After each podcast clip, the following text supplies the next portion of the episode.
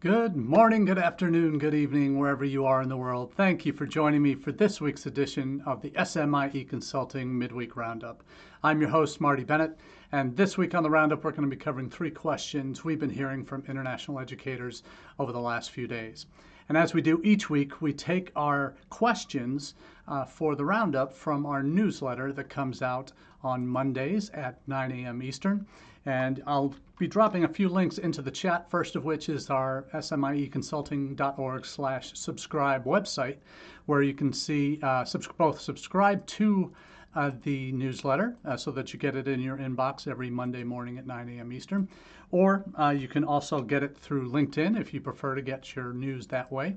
But on the website, you can subscribe to it by cl- uh, scrolling down and clicking on the subscribe button uh, for that uh, for the for the newsletter. And for those that like it on LinkedIn, uh, you get that somewhere between 8:30 and 9 every Monday as well. Eastern Time. So, uh, what we do is we look at that, take those news stories, which are a combination of social media and international ed news stories, and we distill those down to three questions that we see kind of rising up each week as kind of common themes and answer those questions, go a little bit more in depth. You get our hot takes in the newsletter on Monday, and then on Wednesday afternoon, we go a little bit more deep more in depth into these three topics so that uh, we can provide some clarity and perhaps some uh, some uh, useful tips on how to proceed as you develop your own international education strategies at your institutions. So appreciate everybody who's tuning in live on Facebook, YouTube, Twitter, or LinkedIn to watch this uh, live roundup, uh, and also those who uh, subscribe to our audio-only podcast version of this roundup on what your favorite podcast platforms. So appreciate you making us a part of your weekly international edification. So uh, let's get right into our first question of the day. And this is one of my favorite topics, and that is social media. How is your social media strategy maturing? And I say maturing for a few different reasons. And anyone who's been in international ed for a while, and anyone who's known me uh, in my career, both on as an institutional representative uh, before I joined Education USA, during my consulting uh, years, uh, after I left Education USA, before I uh, now have joined UNLV uh, and my first full-time day. Uh, as a UNLV employee as Director of Global Recruitment and Partnerships. Started yesterday full time, had been half time with them since May, and uh, been consulting with them for a year before that. But uh, it's an interesting challenge. Uh, the university has been very supportive of, of me continuing my roundup and my newsletter, so that will be a priority for me uh, to uh, keep my profession in, in engaged in what we're doing, uh, what we have to share in terms of our thoughts on some of these core issues of our day, and ways that uh, ways that we can be leveraging these types of things to improve how we do international ed on our campuses and beyond. And I know we have uh, Education USA advisors, guidance counselors overseas, other university uh, representatives from overseas who uh, follow the roundup either live or on repeat uh, or subscribe to the podcast to get the content.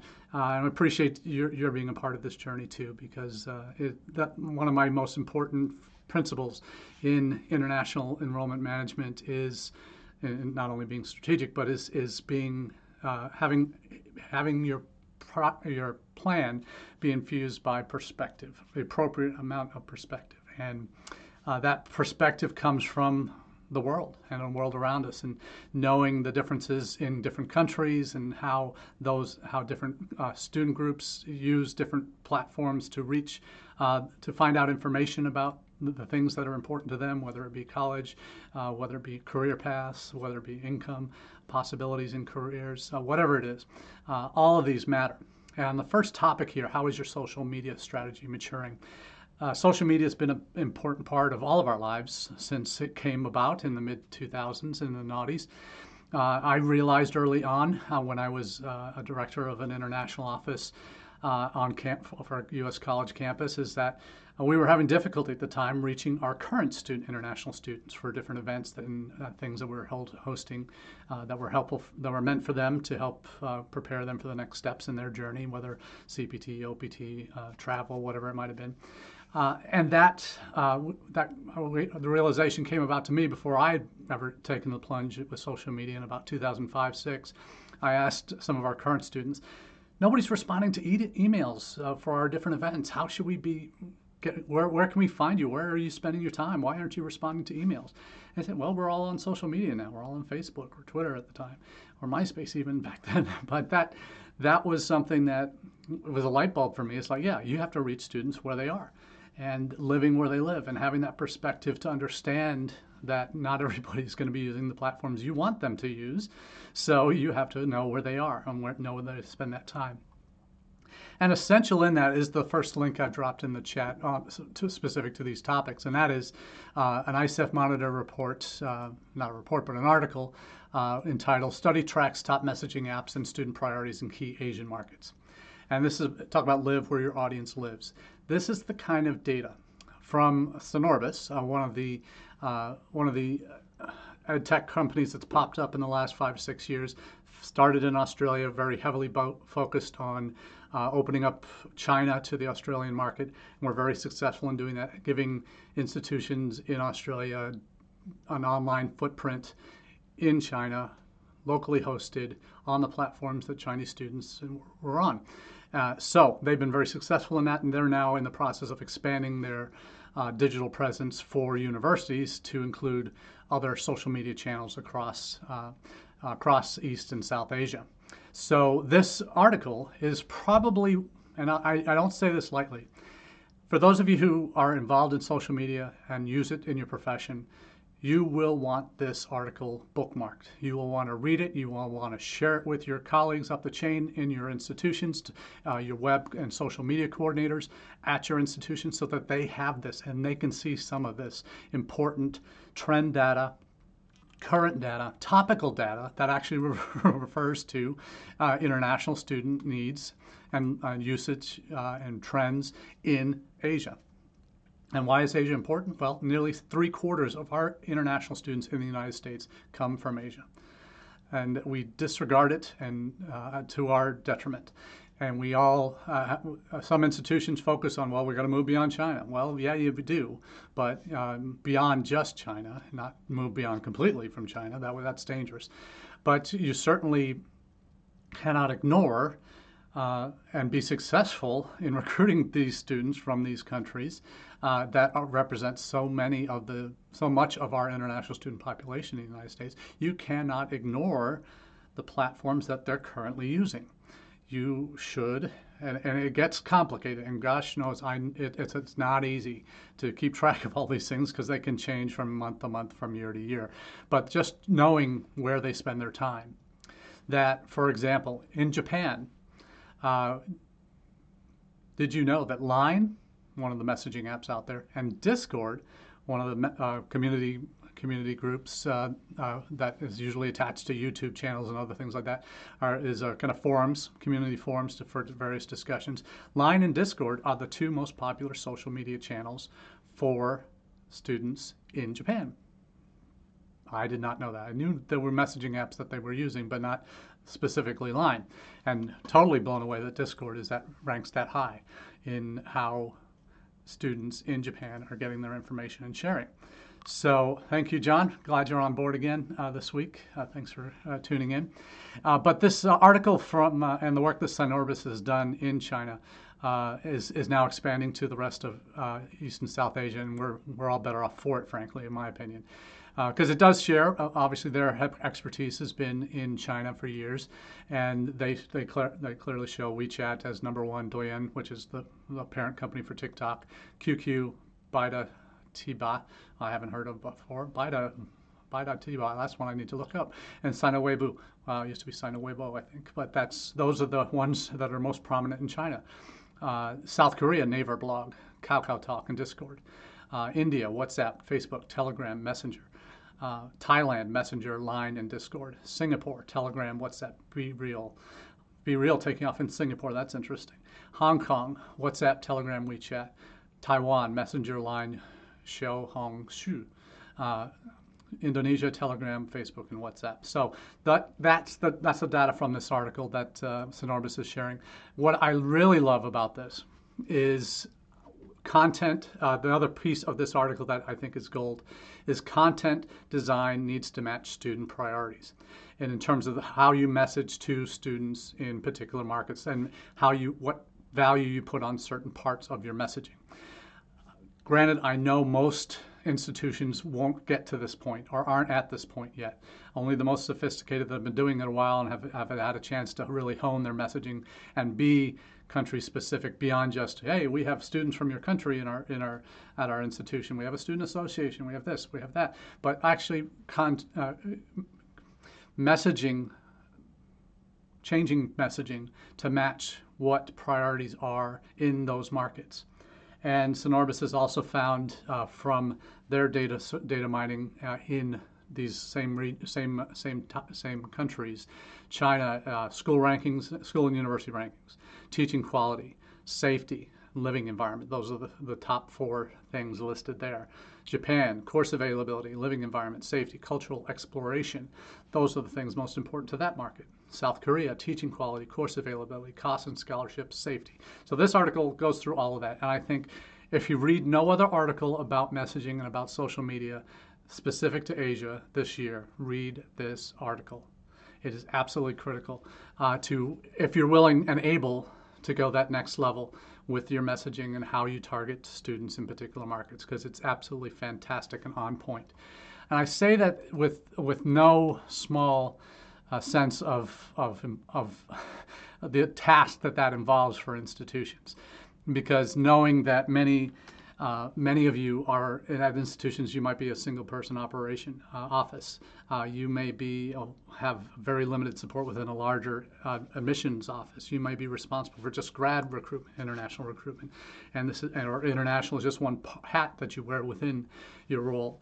So I, I get it. I, you're not gonna. Not everybody's going to be able to do these things, but if you have target markets that are in East and South Asia and you want to be more effective in your marketing to them, to students in that, think about the kinds of posts you put out or can put out on these various platforms that will answer the kinds of questions that students are going to have.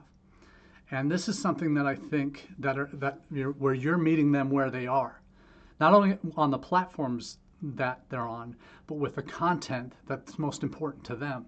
When you can achieve both of those, and have the kind of backup from in terms of data and this and these kind of the survey uh, survey results and the work that Sinorbis has done to support what you're doing, you are really taking that next level step when you can do that. When you can meet them where they are on the right platforms and have the right content and messaging to answer their questions about the college search, preempting those kinds of questions uh, that they have. And when you think about that and how much more meaningful and targeted and personalized your content can be for your prospective student audiences when you can get to that level you're ta- you, you, you, will, you will take your game to, the, to a whole new world in terms of what you're able to do for your institution so this is this is the kind of piece that I, I have no no hesitation sharing because it includes some of the most um, relevant data points that we need to be on top of our game when we're recruiting in particular markets. Knowing where your students are, on what platforms they're spending their time, and what's most important to them. What do they need to know? You can do achieve those goals with uh, and, have that knowledge at least to help guide and shape you. At least in, try it in a couple different markets, see if it impacts you. Uh, try just your standard messaging, and then try some uh, kind of A and B testing in terms of what messages will resonate most, will get the most response back from your audiences. To that end, I've also included uh, a new new article from our team, our friends at Intead, uh, a great source of uh, data and and, and strategies to be effective in recruiting uh, international students. This article is uh, talking about intent ready leads uh, and how your messaging is fits the, the kind of student leads you're getting from the different platforms you're on. So uh, that's a, just a supplemental piece. But the, for the main point of this, how is your social media strategy maturing? It's maturing when you can do those two things I just mentioned be on the right platforms and have the right messaging for each audience that you're trying to target. So those are the that's the first question of the day, and one that I always get exercised about because it's such an easy. Nothing's really easy, but it's it's so easy when you have the right data, when you have the right messaging that uh, informs where you need to be spending your time. When you can do that and implement an effective strategy, then you are truly mature maturing your social media game to a point where you can have expect much much better return on your investment in that respect. So let's move on to our second question of the week. Does traditional career services work for international students? Great question, and one that uh, if I asked this question uh, five, six years ago, I probably would have gotten uh, an answer. Yeah, sure, it works, because they're just trying to help students find jobs, right? It's not, it's all the same. But the reality is, and increasingly, uh, the reality is, that's not enough. It's not enough because uh, anyone who's worked in international uh, student scholar advising for any period of time knows that the process for international students to find jobs, find internships, uh, go through the regulatory process is very different than for a domestic student. It just is. Uh, when you think about the lead time for employment after graduation, that students who, international students on F1 who are applying for OPT, the window of time that they have from, um, they have to apply within uh, 30 days of their graduation date for start date no later than 100 than 60 days after their their their graduation date. Uh, that they have a tight window when processing times are taking three months. How do you manage that? You have a very short window of time to get it absolutely spot on right. So there, that's just one piece of it, just the fact that of getting the permission to be able to work. You take it back a few steps. Uh, you look at the job fairs that, uh, that are on campus. You look at uh, internships that students can get or not uh, on campus and how career services can help them adjust to that. I think the this question of uh, does traditional career services work for international students? It's rhetorical. It should, the answer is clearly no, because we've seen a variety of different factors Im- impact the answer to this question over the last few years. One of those pandemic induced, but even prior to the pandemic, the, the importance of outcomes of a student's education at your institution was becoming more and more important, not just for the students once they're on campus, and yeah, they're obviously looking and worrying about next steps and whether that's grad school or going back home or finding a job in the U.S. whatever. The preparation they need is has is typically not the best, particularly when it comes to a career services office that is really only geared towards helping students find jobs in the U.S. and only primarily for uh, U.S. students. The article that I'm posting is from Volt uh, Edu and it talks about uh, it's a, an article that isn't this isn't the career services is not the theme of this article but there's a, a quote in here from um, a colleague of mine from uh, Arizona State University I have I've known for years. Becky Konowicz Dean of undergrad admissions at Santa Clara is also uh, an old friend and um, uh, actually had a chance to be her coach in Academy 4 for NAFSA back in the day but Becky's uh, Becky's gone on to to lead Santa Clara's uh, admissions efforts there. But she she's talking about some of the background, some of the issues that uh, that U.S. Uh, colleges have faced in the last five to ten years. But uh, I, I refer, to you, refer you to Chris Johnson uh, at um, Arizona State's director of international undergraduate recruitment and partnerships. Uh, in the article, he makes clear he's only at, he's only able to speak on behalf of his own private own consulting company that he has. Uh, that his point is that perception it does often dissuade students, even though the reality may be different. But perception for those students is reality when they don't have anything else to base their decisions on. But uh, the return on investment piece is something that he focuses on in the article, and that's why I wanted to really uh, start with this quote. The focus, uh, this is from Chris, uh, the focus on return on investment has spread from the grad level to the undergrad level, and folks are wanting really clear evidence of your outcome. Johnson explained. They don't want to hear just the aggregate placement rate. They want to know what the international placement rate is, and ideally, the placement rate for graduates from their country in their major. That's challenging because a lot of institutions just don't have the institutional wherewithal to collect and monitor that data. So spot on comment from Chris here, and one that I, um, uh, every institution I've been consulting with, every every time I've had a conversation with colleagues about, hey, how are you handling this? How are you handling that? This is one of those areas that, yeah, we don't have that data yet. But the reality is, you're going to need to get it if you want to be effective in convincing parents, particularly at the undergrad level, convincing parents to drop quarter million dollars or more on your institution over the next four years for their son or daughter to come and graduate and hopefully find a job. And that's that's the data that you, you can and should be able to get. If not, and it just ha- if not the the sole data that you have uh, that will give specific country specific major uh, data, have overall international uh, job placement rates for those that are looking. And this is this is the important distinction here. We we know in, in the U.S. from depending on the college for undergraduates moving on, anywhere from 20 to 40 30 percent might be going on to grad school. Uh, another 30 40 percent might be going into the uh, workplace right away. Another uh, 20 30 40 percent maybe going home for from international student populations. That's what that's, that's the kind of data that we kind of know that's out there. So so there's three potential areas of data that you need to need to be tracking. One, find out how many, what percent are, are, who are graduating or going on to graduate study, further study, or transferring out to another institution, whatever it might be. You can get that fairly easy from SEVIS records.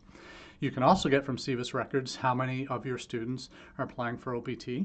Uh, that should be relatively easy to collect each year. So that's the uh, that's the point where you'll know how many have applied for OPT and it will require some data mining. This is a perfect GA job to to to hack to research project to hand give to an intern perhaps that can go in and data mine the SEVIS records to see okay well here's here's how many graduated this year and figure out a percentage of the graduating class. You can get that data fairly quickly. But then you need to also look at okay what kind of jobs are they getting.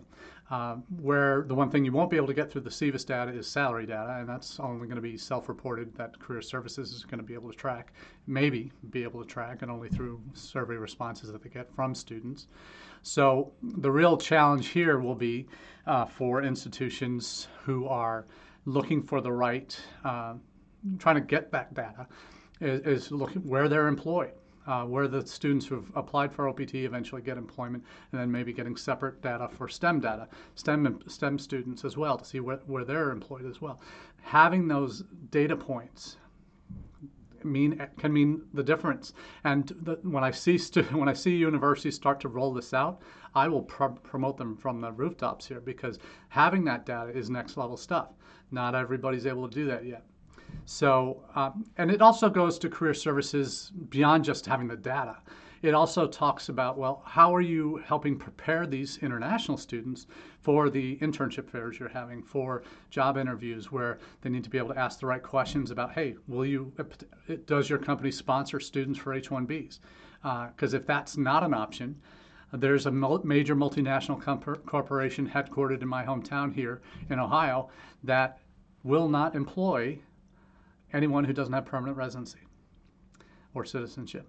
And as a result, no students ever get taken for international students ever get taken for internships. No international graduates ever get taken on OPT at this company. This major multinational that's headquartered in my my hometown. They don't do that, and that's to their detriment because they don't want to. They, they only want to invest in uh, interns that they invest in, student interns that they invest in that are in university. They want them to be able to continue all the way through. And it's almost like they don't think that they can get those international students through because yes, they can come on CPT. Yes, they can be on OPT for one to three years, depending on their major, and you can sponsor them for two, three thousand dollars for for H-1B. Why wouldn't you want to make that investment if it's a talented, talented employee, potential employee? It just doesn't make sense. But knowing that, your career services office needs to help your current international students who are going to be looking for jobs navigate those waters. Because, say, for example, you have an internship fair or a job fair on campus, and uh, if there are 100 employers there coming and only 20 maybe would actually hire an international student, would it not be useful information to have that you can present to those international students before they go into that fair and waste their time sp- speaking to 80 other uh, companies that won't hire them before they get to the 20 that can? That's data. That's a way your career services office can and should be working with your international students. Working also with your international student and services office, scholar offices, so that they can do sessions together on CPT and OPT and have forms and processes laid out that make it clear and available pathways for them to navigate these the very tricky waters. That's just the, that should be some of the most basic things that a career services office is able to do for your international students Next level stuff is help, not only helping them in the job search in the United States, but having resources where they can connect them to resources back in their home country for jobs. You might have an, a robust alumni network. There are other um, services out there that help returning students uh, find jobs in their home countries. Are you doing that? Are you making those connections beyond maybe, you know, here's the alumni office, go see them. Maybe they have a network you can get plugged into. And that's a whole other issue of international alumni nef- networks at, uh, at institutions and how well tracked uh, international students are after they graduate and become successful. Missed opportunities in most cases, as are the kinds of things career services offices can and should be doing to help prepare their international students for the world after they graduate. So a lot of great stuff in here uh, from uh, in terms of what you can do, and I love Chris's comments on the kind of data that you should be moving towards uh, getting and working with your career services office to provide for your prospective students. So it's not just international students once they're enrolled need to know this; they want to know it before they get on campus. So there's a, again, it's all connecting the dots throughout that international student journey from prospective applicant uh, or inquiry to successful alumni. And every point in between, there needs to be some consistent messaging. There needs to be a unified approach on campus to making sure that every area that that student's going to touch, we have a response that can help prepare them better for what they're going to experience here. And we can sell the experience better to the students that are on the way in and to their parents. So that's question number two. Let's get to our last question of the day. What can we do to support English language programs? Now, this is one that we know during the pandemic, uh, English language programs have taken a beating. Uh, beating from uh, just the lack of being able to get international students into the country, which all of our institutions have, have been impacted by, the lack of students being able to get visas for English language study, uh, as you know, they can't get uh, they can't get conditional I-20 that's for English language and academic study. They can't get both of those uh, degree-seeking studies at the same time. It has to be one first, then the other. They can get a conditional admission letter, but they can't get an I-20 for both. That's been outlawed for the last six years. So, uh, what can we do to support English language programs? Uh, one of the universities I've been consulting with uh, has uh, hemmed and hawed about whether or not they're going to uh, reinstate their English Language Institute that they had had to close right before the pandemic. And that institution really has uh, struggled, and uh, they've looked at some peer institutions in their state that have uh, really um, that have programs or have had programs. They survey them to find out what what are they doing and what their struggles are. And I think what the clear and obvious uh, answer to that question is it's not going to be easy because uh, enrollments have been down. There's challenges in hiring uh, directors and faculty, uh, and faculty that they hire are only going to be part time, and how attractive is that going to be for uh, for an English language program? Uh, but I think there's there's a lot. there are a couple of advocacy groups, membership groups that are out there uh, one of which is English USA. Um, I've known Cheryl Delk for a number of years, back to my time with Education USA, and she's done uh, as uh, as executive director of education of English USA, has done quite a bit to help galvanize support in both the campus based uh, international intensive English programs as well as third party providers that are out there that institutions rely on to help funnel students to their campuses. Uh, she's come up with um, a series of five simple recommendations, uh, at least one of which has already been acted upon. So uh, these five recommendations are things that I think uh, individual programs and institutions that want to support uh, their English language uh, programs on campus can and should do. Uh, and this is um, some. Most of these recommendations are geared towards uh government officials, but the kinds of things that you should be aware of as you're advocating for uh, for English language programs on your campus. Uh, first up, inform consular affairs officers that attendance at English language programs is not in an, in itself a reason for refusing a student visa application. So that's directed at the Bureau of Consular Affairs within state. Uh, two, include language training student data in the SEVIS by the Numbers report from the Department of Homeland Security.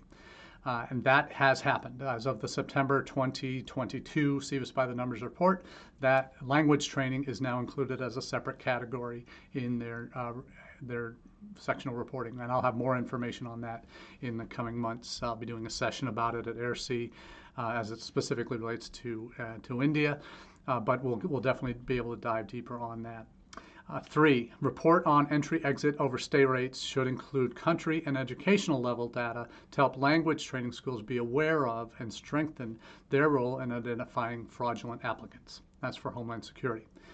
Four, provide financial resources for all states to be represented by the Study State Consortia and collaborate with English USA to encourage English language programs to join. So that is uh, meant for commercial service uh, and Department of Commerce that run Educate USA uh, Study Destination and the network of state study consortium uh, that exist around the country. So that's an important one there.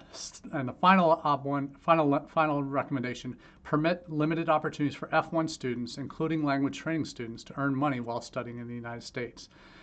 And that's important because currently. Um, uh, that language training students. Uh, this is this is a this is kind of following the lead, and anyone again who has that global perspective and reads the newsletter that we send out on Mondays will know that over the past few months, there's been big debates in Canada, Australia about work permission for international students off campus. In Canada, in Australia, UK, most other major destination markets, international students, when, while they're enrolled in school, have been able to work 20 hours a week off campus or on campus, but pri- um, primarily off campus. And during the pandemic, uh, in Australia in particular, there were certain um, areas of the economy that were uh, short staffed, and international students had the uh, the, the limit on the number of hours lifted to be able to fill those voids, uh, particularly in, in, the hospitality and service industry. So, uh, but that has been now revoked now that, now that Australia is reopened and hopefully the economy is reopening there that they are now back to the, just their 20 hours a week of off-campus work. Canada has gone the other way. Uh, they had been restricting to 20 hours off campus during the pandemic, but have now expanded that to 40 hours a week uh, to allow international students to be spending more time working than actually in class per week. So that's that's that's a big shift uh, what uh, the, the fifth recommendation here from English USA is it's a lot, it's recommending that students have the ability to work off campus in the United States to help again in those same hospitality service industry roles that where they could earn more money potentially than they would at an on-campus job, allowing them that option to work off campus. So I think that's really important, and I, I certainly would get on board with that because that's I think that's long overdue. It provides uh, pr- produces some other challenges uh, in terms of monitoring and tracking, but certainly um, gets rid of those uncomfortable situations I've had as an international student, uh, DSO or an RO, uh, where I'd be eating off campus uh, at a um, at a restaurant and I would see international students that I know should not be working at that restaurant, either in the back or as waiters or waitresses. That that's an uncomfortable situation that anyone who's been a DSO knows and can, can attest to. That's not a, a situation you ever want to put, be find yourself in. So, great recommendations from English USA on what we can do to support English, English language program and what the government, frankly, should be doing to, to make them more a priority for our country. So that's all we have for you today on the midweek roundup. We really appreciate you being a part of the conversation today, and we look forward to chatting with you in the weeks and months to come. So have a great day, and we'll see you soon.